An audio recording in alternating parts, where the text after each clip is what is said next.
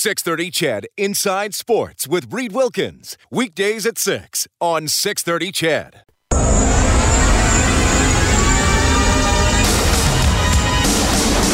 Nugent Hopkins, left circle, wrist shot, score!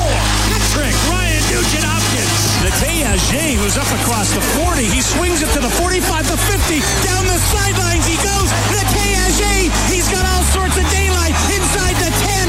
Touchdown, Eskimos! Edmonton's home for breaking news on your favorite teams. This is Inside Sports with Reed Wilkins on the voice of your Edmonton Oilers and Eskimos. 630 CHED. Well, I gotta hand it to 630 CHED listener Jordan. He is jumping out of the gate tonight, almost charged with a false start. It was one of those like suspiciously fast starts where the guy's just anticipating the gun and he gets it correct. Jordan texting in to 630. This one's coming in hot, Kellen. Are you ready? Hit me with it. It's a little harsh. It's a little harsh, but Jordan's clearly upset, and he can vent that to me. It's okay. It's okay to get things off your chest to old Wilkie here. Jordan texting in, he says, "Good riddance to Jesse Puljujarvi. The NHL is for men, not little whining boys. He doesn't deserve an NHL contract." That is Jordan getting things going with a flurry on Inside Sports tonight. You can text 630 as well. The phone number is 780-496-0063. And that is indeed one of our many discussion points this evening. Jesse Puljujarvi has signed a one-year contract with Karpat in Finland. That's the team that he played with before being drafted by the Oilers. The 21-year-old has an NHL opt-out clause in effect until December 1st. 139 games with the Oilers. He has just 17 goals and 37 points, and we have discussed this story off and on throughout the summer.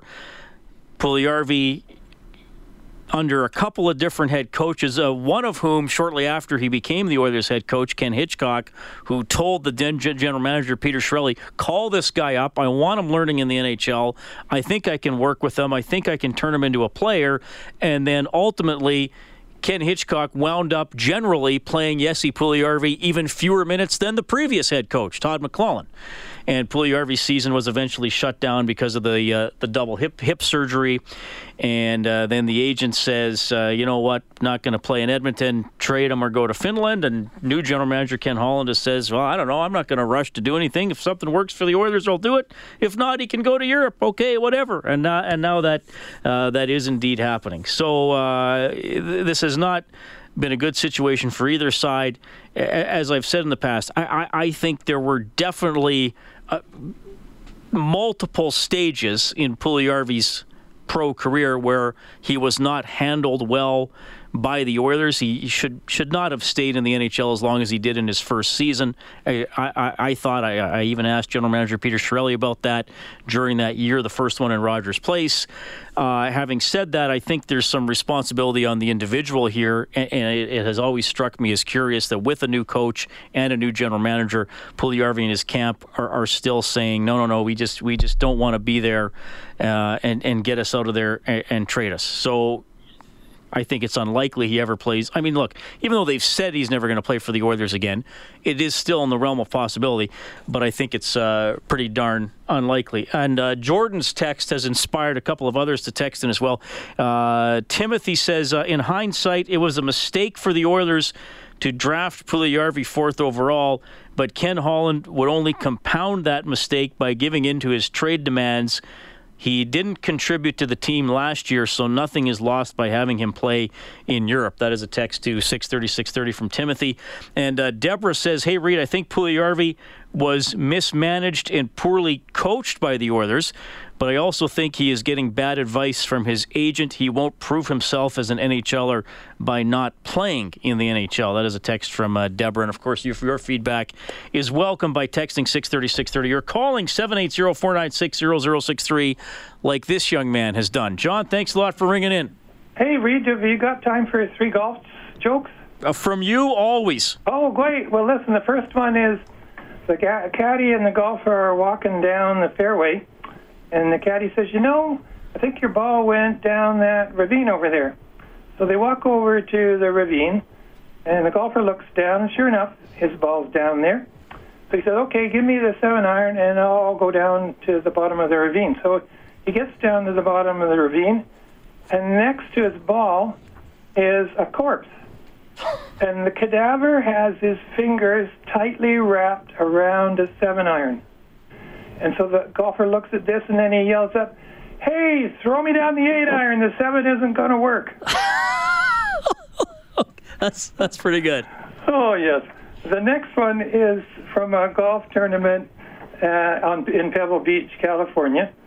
And Jack Nicklaus and Arnie Palmer are having a libation after a round. And Jack's had a particularly bad day, and Arnie's had an amazing day. And Jack says, you know, Arnie, a lot of highs and lows with golf. Some days great scores, other days terrible scores, up and down all over the map.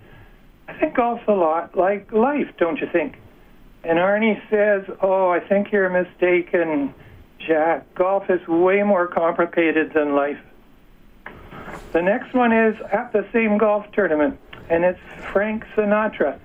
And he's played in the celebrity tournament, and then he's giving an interview. You write these jokes yourself, John? Reed, I have a vast supply of them. I save them. Okay. Anyway. So Frank Sinatra is giving an interview, and he says, you know, you give me a beautiful sunny day, and you give me a beautiful golf course, and you give me a beautiful woman, and I'll take the beautiful woman every single time. That sort of sums up my philosophy on golf, Reed. Well, John, you know, you'd already created a persona for yourself with your calls in about the Oilers and the Eskimos, depending what was on your mind, and now you're adding these golf jokes to your repertoire. Know what, Reed, so I'm not sure what's next. I gotta say that the most fun I've had watching golf tournament was this year, watching both the British Open and the women's and the men, and seeing that wonderful rookie Japanese golfer smiling and laughing all the way down the last 18 holes with great shots and enjoying herself. And ditto for Kyle Lowry, enjoying the support from all his fans. You just don't see that in the tournament stuff. Somebody at the end of the tournament does a fist pump and a high five, but you just don't see a lot of smiles, and I enjoyed that so much. All right. There's got to be Oilers or Eskimo stuff on your mind, John. Oh, my gosh. The Eskimos, they got to fix some things. The pass protection against the Bombers was a problem.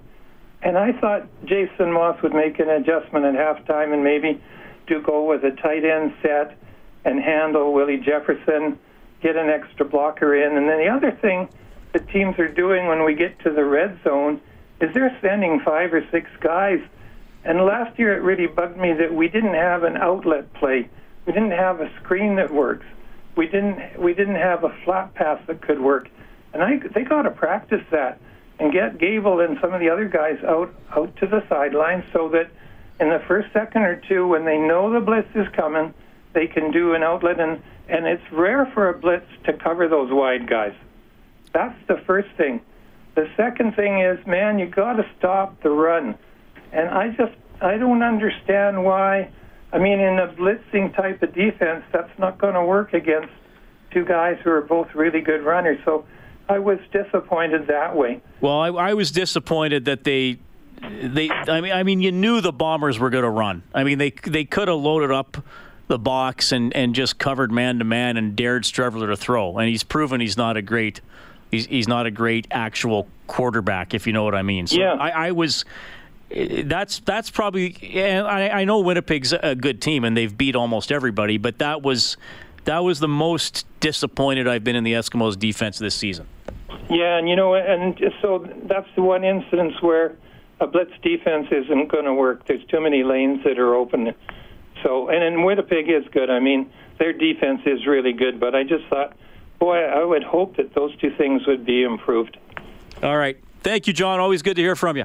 Always a pleasure, Reed. Thanks. All right. That is the always entertaining, and he's always welcome to call John. I'm sure you love him as well. He's brought us some classic golf jokes throughout this summer, and he's looking to carry that into the fall at 780-496-0063. You can text 630-630. More comments rolling. Hey, it's Kaylee Cuoco for Priceline. Ready to go to your happy place for a happy price? Well, why didn't you say so? Just download the Priceline app right now and save up to 60% on hotels. So whether it's Cousin Kevin's Kazoo Concert in Kansas City, go Kevin, or Becky's Bachelorette Bash in Bermuda, you never have to miss a trip ever again. So download the Priceline app today. Your savings are waiting. Go to your happy place for a happy price. Go to your happy price, Priceline. And about Jesse Puljujarvi, about the Eskimos' struggle to score points. We will touch on both when we get back.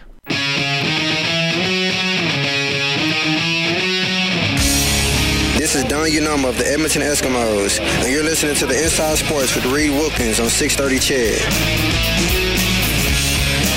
Blue Jays in action tonight, leading Atlanta 2-0. That game in the top of the fifth. We'll keep you updated. Thanks a lot for tuning in tonight. You can text 630-630. Jesse Puljujarvi has signed in Finland a one-year deal with Karpat. He does have an NHL opt-out clause until December 1st. So sort of, I think, probably the soap opera here, at least winding down for the summer.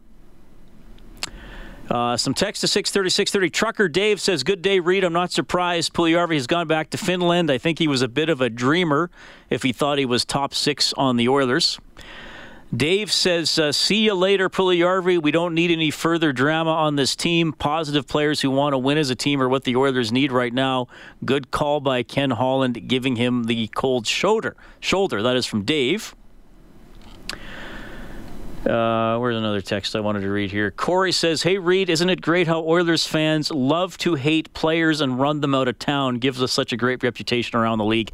That is from Corey, who I think's being a little cheeky with that. Look, there's definitely been players over the Oilers' 40 years in the league who have fallen out of favor and have been probably unfairly become whipping boys. I always got the sense from hosting this show, hosting the postgame show, that people wanted to see Puljujarvi succeed, and that there was definitely the sense, I don't want to speak from everybody, but I think a lot of people thought he probably needed more time in the minors. I mean, you can't go back and redo the draft. Would have other teams taken him there once he fell from 3 to 4? Probably not every team, but I think a lot of teams would have. I think, I'll say this to you, Corey. I think the reason people now are saying, well, fine, if he wants to go, is simply for that reason. If it's reached the point where he has said, I don't want to play for the Oilers. I don't think he's a whipping boy or he's being run out of town. I think fans are just saying, all right, you don't want to wear our colors. You might as well go somewhere you're comfortable. But I think in last year, a lot of people wanted him to succeed, wanted to see if Hitch could do something that McLellan couldn't. But that didn't really happen. A guy from Wainwright texting in. Perhaps a former member of the Wainwright Junior B Bisons. I don't know. Says, it appears to me that Jesse Puljujarvi doesn't get along with some of his teammates. Even with a big overhaul of management, he still doesn't want to play. Just my opinion. A guy from Wainwright. You know what? There could be something to that. And look, I'm around the team a lot, but I'm not in the dressing room when it's just the players. I'm not around them socially. But you just wonder if something like that wasn't clicking for Puljujarvi, where it was to the point where he just didn't feel that he could be in that dressing room, and even with a new coach and a new manager, that it was going to work. Because, again, there's the overhaul. There's another coach to deal with him. There's a new manager that has no history with him, and he's still saying, get me out of here. So, that we're speculating, me and the guy from Wainwright. I don't want to create gossip or anything, but I think you have to wonder and raise a question like that. Roadhammer says, Puljujarvi gone, no problemo. Gaetan Haas, raring to go. LOL, you can't handle the Haas. Another LOL from Roadhammer, who is our reigning champion in the Sylvan Lake Alliance of Wrestling. Gaetan Haas. Oh, man. I have no idea. Joakim Nygård signed out of Europe. I think he's going to be on the Oilers. I think he might actually be a decent role player. In terms of speed and penalty killing, I don't know if there's going to be a little offense. Gaetan Haas, I don't know if he's going to play a game in the NHL, quite frankly. I mean, he's obviously going to get chances to prove himself, given that they did go out and sign him, but, man, I don't know about that. Castle Downs' Dan is on the line. Hey, Reed. How's it going? Good. Awesome. So I guess Jesse Puljujarvi finally did something for the Oilers, because if he'd have come to camp, he probably would have been sent down and wouldn't have cleared waivers, correct? Oh, I don't know. Maybe. If he signed a contract then and came to camp, if he didn't make the Oilers and went down, he'd be subject to waivers, would he not? So, yeah, because he's out of his ELC. That's right. So, at least this way they can get a bag of pucks for him. And I know that's just trying to be funny or whatever. I mean, but, you know, at least this way they may get something for him. Well, maybe not, though. I mean, well, yeah, still maybe not. You know, he could wind up... how long does he have to... I'm just... You know what? He's not... if a skater signs his entry-level contract at 18, he will become waiver-eligible after playing 160 NHL games or after 5 seasons under contract, whichever comes first. He's only at 139 games. Okay, so... just double-checking that. But anyway, like, if here's how I look at this, Dan. If he goes... What if he goes to Finland and doesn't score? What if he doesn't produce there? How is he? Who's going to take him back into the NHL? Somebody who wants to rob Edmonton blind. Really, I mean, like his trade cachet right now is so low. Right. If it goes lower, who is going to take him? Right. That's what I'm saying. So I mean, this is in no way a great situation for the Oilers, because they got a 4th overall pick that may never really be a productive player for them, and they may not be able to trade for.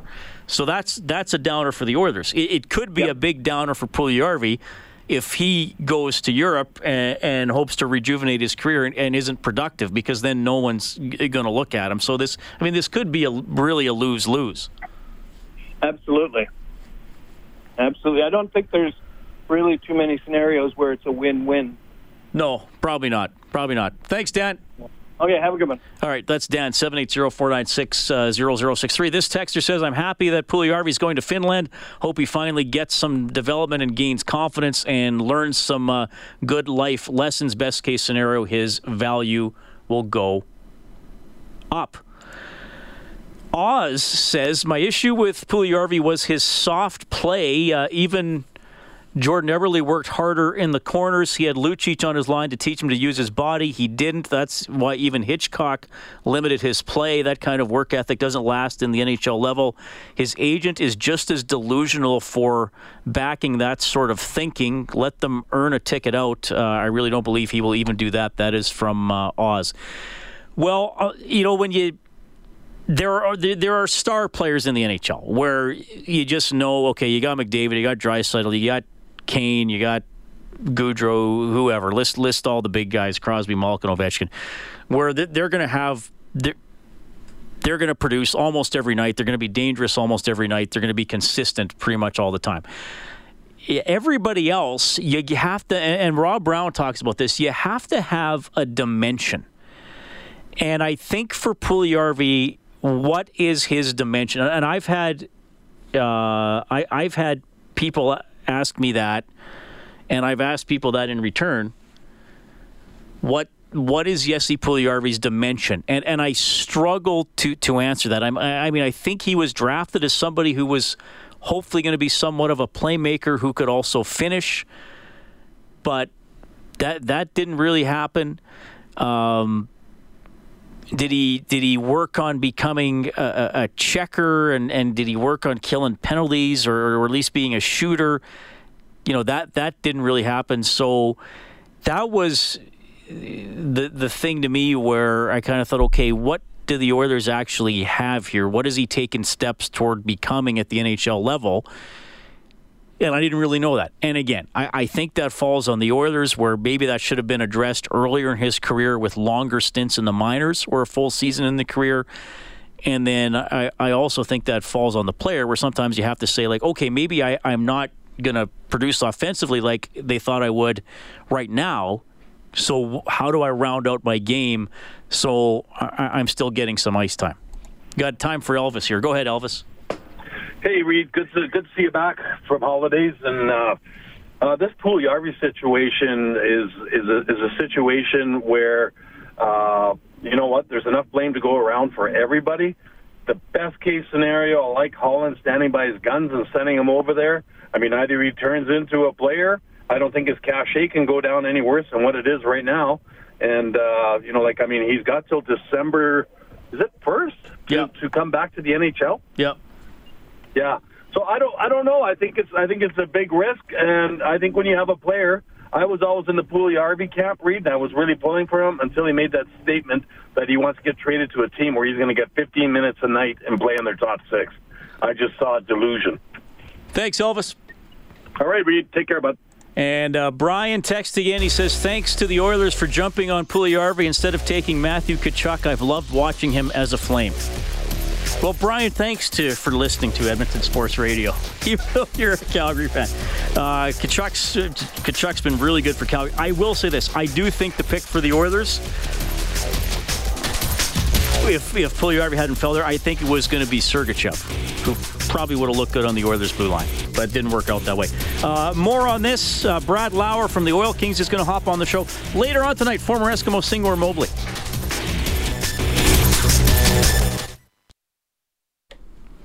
Eskimos Stampeders, our next football broadcast, Labor Day Monday, 1 o'clock in the afternoon for the countdown to kickoff.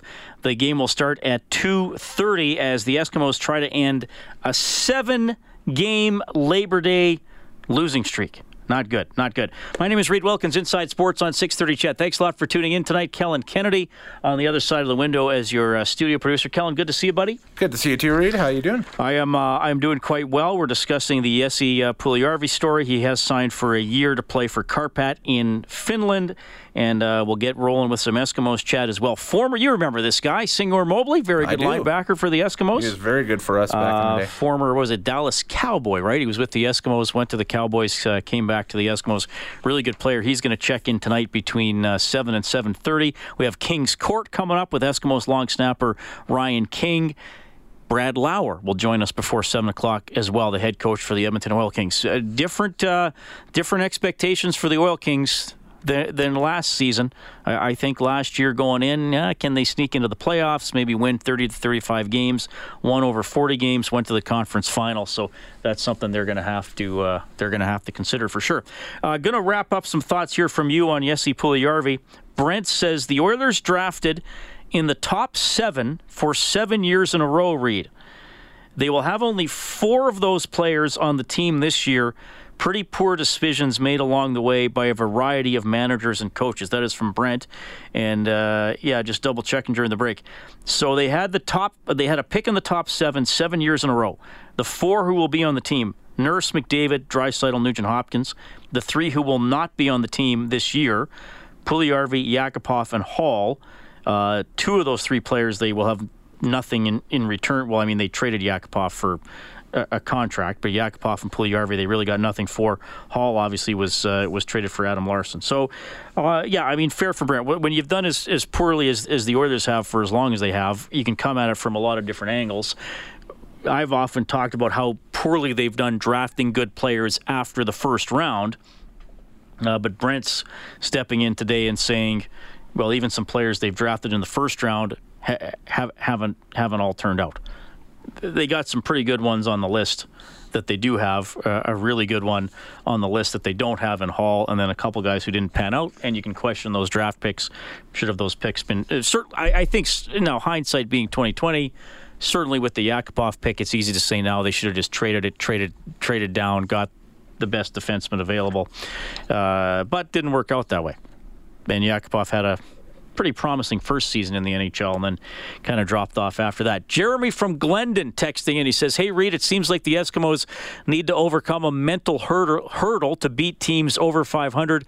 Despite having no finish, we competed really closely against Winnipeg, and even capitalizing on one more drive could have won that game for the Eskimos. If we can overcome that hurdle, I think Calgary is the most vulnerable they've been in years. Speaking of no finish, this time finished with a capital F and two N's. Puljujarvi can stay overseas as far as I'm concerned. I have no doubt Connor was talking about him when he said, if you don't want to be here, you can get out. That is Jeremy from Glendon texting in tonight. Well, you know what? This Eskimos story has... The losses have a very common thread, and that is that they have not been able to get touchdowns. They have not been able to finish drives. Either they've shot themselves in the foot, they've bogged down in the red zone, they've committed a turnover, they've committed a penalty, and it doesn't. And look, we're sitting here 6-4. Which way is it going to go? And I know for Eskimos fans, certainly for me, last year they were 6-3, and they were looking okay. And then they went 3-6 in the second half of the season, and they missed the playoffs because even though they were 6th overall, they were last in the West. So this year they're 6-3 at the break. They've done some good things. You know, yeah, they beat up on some bad teams, but you got to do that. So they're 6-3. Now they got Winnipeg, Calgary, Hamilton, and you start that with a loss to Winnipeg. And again, a game that was there for the taking. I do, like I said before, I do think with this one, you know, the defense didn't adjust and make as many plays as they needed to. But again, you kick 7 field goals. You're getting the ball down the field. You're not punching it in. All right. So look at this. The Eskimos are first in the league in net offense per game, 438 yards. The next best team is Saskatchewan. The Eskimos are 70 yards ahead of them in yards per game.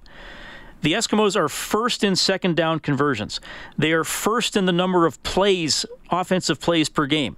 They are first in yards per play, which is interesting because we've talked on this show about too many short plays, too many short passes. Well, they actually lead the league in yards per play. They lead the league in first downs. They lead the league in fewest sacks allowed. They've allowed only 6 sacks in 10 games. Those are all some pretty important categories. Yards, first down conversions, plays per game, yards per play, most first. So everything indicates they're staying on the field. They're moving the ball down the field. They're 5th in offensive touchdowns. So all of a sudden in a 9-team league, you're first in all these key offensive categories. You're right in the middle, the definition of average, 5 out of 9 in offensive touchdowns.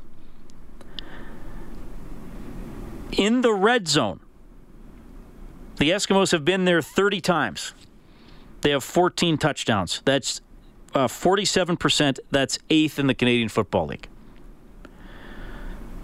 So of everything we can talk about, we talk about, you know, getting inside the 40 and then ultimately the red zone, getting inside the 20 and finishing the drives. So as much as the play calling is something that we have discussed, and as I've said, there are times it frustrates me to see passes go straight off to the side or to stationary receivers. That really burns my butt. They still move the ball. As much as we roll our eyes at some of the plays that they don't throw the ball very far downfield and a guy gets tackled, they've got the yards. That can't be denied from the stats. So even myself, I got to say, like, okay, maybe I got to be a little more open-minded with some of the plays, but they are just not finishing. So when they get in the red zone, is it execution? Is it mistakes? Is it play calling? Well, I mean, they've thrown passes to the end zone that haven't worked. They've run short yardage plays that haven't worked. You could probably look at each situation and find something different. So now, which way is it going to go? Is this just going to be the story of the year, the offense that put up all these yards and no points, or is this a team that's eventually going to break out in the final 8 games of the season? If they don't break out, then it's going to be the same story. They should be able to beat the weaker teams in the league, and they're going to keep coming up just short against the teams that are better than them because you can't let key plays slip away against the good teams. Quarterback Trevor Harris, who leads the league in passing yards by 1,000 yards over Mike Riley, is ready to end the offensive struggles. Oh, yeah. Yeah, definitely. I mean, it's not just a Calgary thing. I think it's just offensively us. You know, we move the ball better than anybody in the league. We're averaging however many yards we are, and we're moving the ball. We just got to finish drives, and you know that's the thing that's frustrating is the small things that are happening to stall us, but we're going to get it fixed. I can guarantee that. All right, well, hey, they've been saying that all year. They got time to fix it. But they're in a league where two-thirds of the teams make the playoffs, and I'll tell you what, the Eskimos aren't finishing fifth in the league in the West this year because BC's doing their best to lock that up as soon as possible. So they're likely going to be in the playoffs if they can, you know, be good enough to at least get a crossover. But man, those games have been there. And I look, Kellen, you know what? I try not to be one of those guys that critiques victory. Mm-hmm. But it's the nature of being a sports fan and sports talk radio. You always look at your team and say, how do we get to the next level, right? So if we're doing this about the BC Lions, you're probably saying, how could we win two games in the second half of the season instead of the one we won in the first half? If you're 6-4 and you've had games right there, we're sitting here saying, how could have we got that 7th or 8th win, and how do we win those in the second half of the year? Head coach Jason Maas asked if the red zone issues are starting to wear on the team. Well, I don't know if it ever wears you out. I mean, it's a challenge. And so I think as coaches, you always look at it as a challenge and try to figure it out and try to keep confidence within your players and make them understand that details matter and little things matter. And if you're not able to do those, you're not going to be successful down there. I mean, everything's heightened when you're in the red zone. I mean, it's a little bit different than playing in the middle of the field. So, you know, I just think it just comes down to execution at times. And, you know, again, we've kind of looked at everything. We're going to practice things a little bit differently this week to kind of get our guys a little bit more comfortable being down there. And then ultimately, it's a mindset. You gotta be willing to lock in and understand the details while you're down there and execute. All right. Well, they continue. I mean, he's saying the same thing, and clearly they're working on it.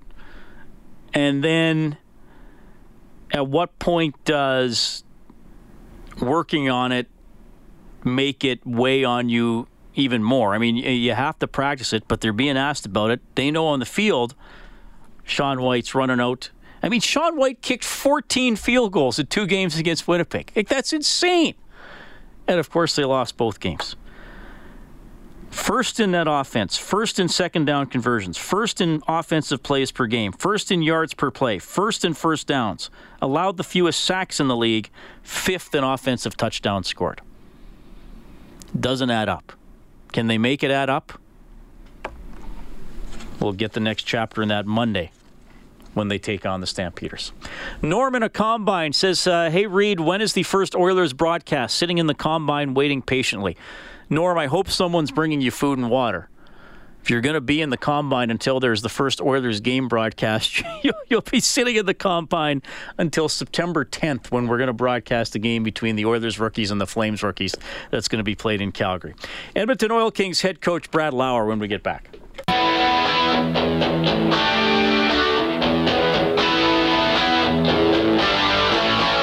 Your home for all the news and expert opinion.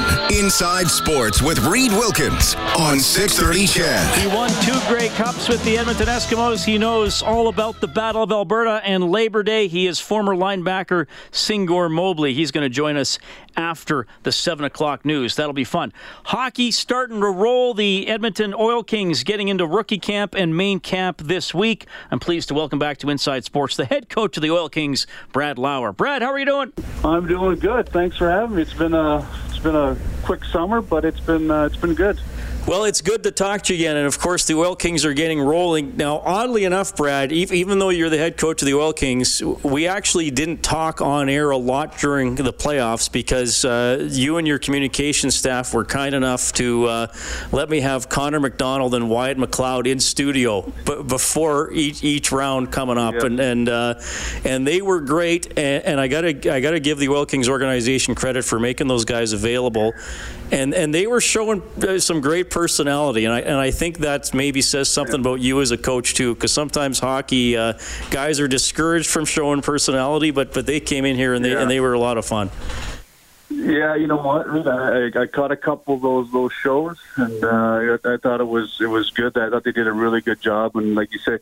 And like you said, I think it's a good opportunity for some guys to be able to get into that communication stuff, get out of their comfort zone, get out of that stigma that hockey you know, you can't do anything but think about hockey. And, you know, that's one thing we try to do with our guys here is give them a little bit of, I'm not saying freedom, but proper, let them grow a little bit just away from the game too, learning some people skills. I think that's important too. And I thought our guys did a really good job with you during the playoff run. Yeah, they were a lot of fun for sure, and you could tell they were having a blast as teammates and being Oil Kings and representing the city. I know they wanted one more round, but didn't quite get there. Yeah. And how did you sort of digest once you kind of got into the summer and the off season? How did you sort of digest and file away everything that happened last year? Like, every team wants to win the championship, but I think a lot of observers consider that a successful season for the Oil Kings. Yeah, you know, obviously we talked quite a bit during the season and what we were expecting and, you know, what other, you know, people thought we were going to be able to accomplish last season. And, you know, I was very fortunate. I think I had a better group of kids than what some people gave credit to. I thought they did it. I thought they came together quite well as the season went along. It was one of those seasons where we came out of the gate really, really good. U.S. trip, and we stumbled and we grew up, you know, we got a little bit of humble pie. We lost all 6 games on our U.S. trip, and, you know, that kind of grew our team, though, going through a phase like that, and I thought our guys handled it well, and, you know, looking at the whole season, I was really happy with the guys and what we accomplished as a group and what our organization was able to do after the last couple of years, what they've gone through, and just the kids, what they've gone through, you know, the last couple of years as far as not winning consistently and being able to get a taste of that and look forward to this season starting. So it's funny, Brad, as soon as the WHL final ended, people already start making their predictions for next year. You know what it's like in the hockey world, and it's, Oil Kings are going to be good. Oil Kings are going to be good. So how do you approach that going into this year? Does it need to be addressed or talked about as you get into camp? How do you approach the increased expectations? Yeah, you know, I think it's definitely got to be talked, and, you know, we're not flying under the radar anymore, and that's a credit to what our guys did last season for us, but understanding the importance of you know, taking advantage of what we did last season and being ready to play. And I think a lot of guys returning this year put a lot of work in their summer training and to get ready for this year. And, you know, we'll definitely address you know, what the expectations are. I know what I'm expecting from the guys, but again, we can't take things for granted. It's not just because we had a successful year last year doesn't mean it just happens automatically. We got to go out and work for it and earn it, and, you know, it starts in practice. And, you know, we lost a couple key guys. You know, our 3 20-year-olds lost Yavo, Benja Fields, you know, fighting, and then obviously Trey not returning. So we lost a lot of offense, but, you know, that's junior hockey, and you look forward to the next group of guys to take that next step in junior hockey. And I think we have a good core of guys that are ready for that next step, and I'm excited about this season. Brad Lauer, head coach of the Edmonton Oil Kings, joining us tonight on Inside Sports. Couple of guys who there's going to be a lot of hype around their seasons. Matthew Robertson, he got drafted in the second round by the New York Rangers. So exciting for him and exciting to have him here, you know, getting drafted and now probably being one of the leaders on your team here. Yeah, he's really grown as a player. I think he handled a lot of, you know, last year there was a lot of pressure. There's a lot of pressure on these kids that are in their draft year, and whether they put some on themselves or just the way the hockey is now and in our country, it's just a big thing to see to go through, and it's a lot of pressure on these kids. I thought he handled it quite well. You know, he had some unfortunate injuries along the way last year, but he, you know, overall he had a really solid year. And again, he's one of those guys, like you say, but he's got to take that next step. He's a year older with a year under his belt, and, you know, we're going to expect more from him, and you know, I think he's one of those players that can give you big minutes, play in all situations, and he's going to be leaned on a lot this year. Jake Neighbors got to represent Canada in the Holinka Gretzky Cup. He's, you know, going to be drafted next summer, possibly quite high. You know, we've had this guy, this young man, on the show, and. You turn on the radio mid-interview and you wonder if you're talking to a 35-year-old NHL veteran with 1,200 games, but he seems like a pretty special guy. He is, and I think you hit it right. I mean, he's very mature for his age, and we've talked about this in the past, is that, you know, when he was 16, he carries himself very well. He plays a heavy game. You know, for a young guy last year, he had 3 or 4 fights for us. You know, he can play that type of game, and, you know, you think that, you know, we had some bouts with some, you know, 19, 20-year-olds last year and did extremely well. And, you know, he's one of those kids that's very mature, he's a good size. He's going to, I mean, he's growing quite a bit. You know, his frame on his body he's a big man already for being for a young guy yet. And, you know, he's one of those guys that, you know, is going to be watched extremely a lot this season by all the scouts, and you know, we're expecting him to have a good year for us. You know, Brad, the first time you and I met in person was last summer. I think we talked over the phone, but you came in probably just over a year ago, and when we had a good in-studio chat, and we talked about what had happened in the NHL playoffs, because, you know, you'd been, you know, with the Lightning and upended by the Caps. And I know this year you were coaching deep into the playoffs, but you keep an eye on the NHL, and it was St. Louis outlasting Boston in a pretty fun series. And sometimes things that happen in the NHL are going to trickle down to major junior, maybe in terms of styles or tendencies. Anything stand out for you in the NHL postseason this year? Well, I think you can take a lot away from the NHL and kind of compare and do some compare and contrast with our group here, as far as, you know, obviously St. Louis. I think they said around, you know, just before Christmas, they were in last place or dead last, and you know, they made a couple changes and you know, they stuck with it and picked away. You know, they didn't quit. They just they kept playing for each other. That was the biggest thing. I think they became a team. You know, just after Christmas, and they came tight in the group. And you know, I think we there's some comparisons with our group. I mean, I thought we grown as a team last year a lot with each other, and just the way we spoke with each other, or you know, got along. Everyone was really tight. There was no cliques or anything like that. And you know, I think a team like St. Louis is a good example for our guys to take a look at what they accomplished, you know, be able to win the Stanley Cup and the adversity that they went through. You could definitely use some of that for us. Okay. Well, you guys are rolling here. Rookie camp, main camp, playing some preseason games next week already, so it's going to be fun to follow the Oil Kings this season. Brad, thanks so much for checking in. We'll talk again soon. Thanks for having me.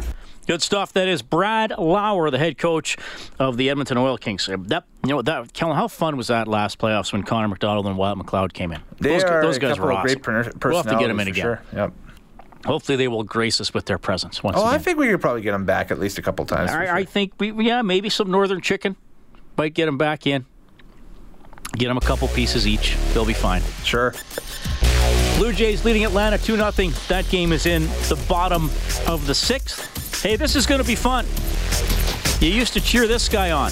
Singor Mobley, former linebacker for the Edmonton Eskimos, 2-time Grey Cup champion, great player. This was the time of year he'd be getting revved up for Labor Day. We'll get some memories and see what he's up to now after the 7 o'clock news.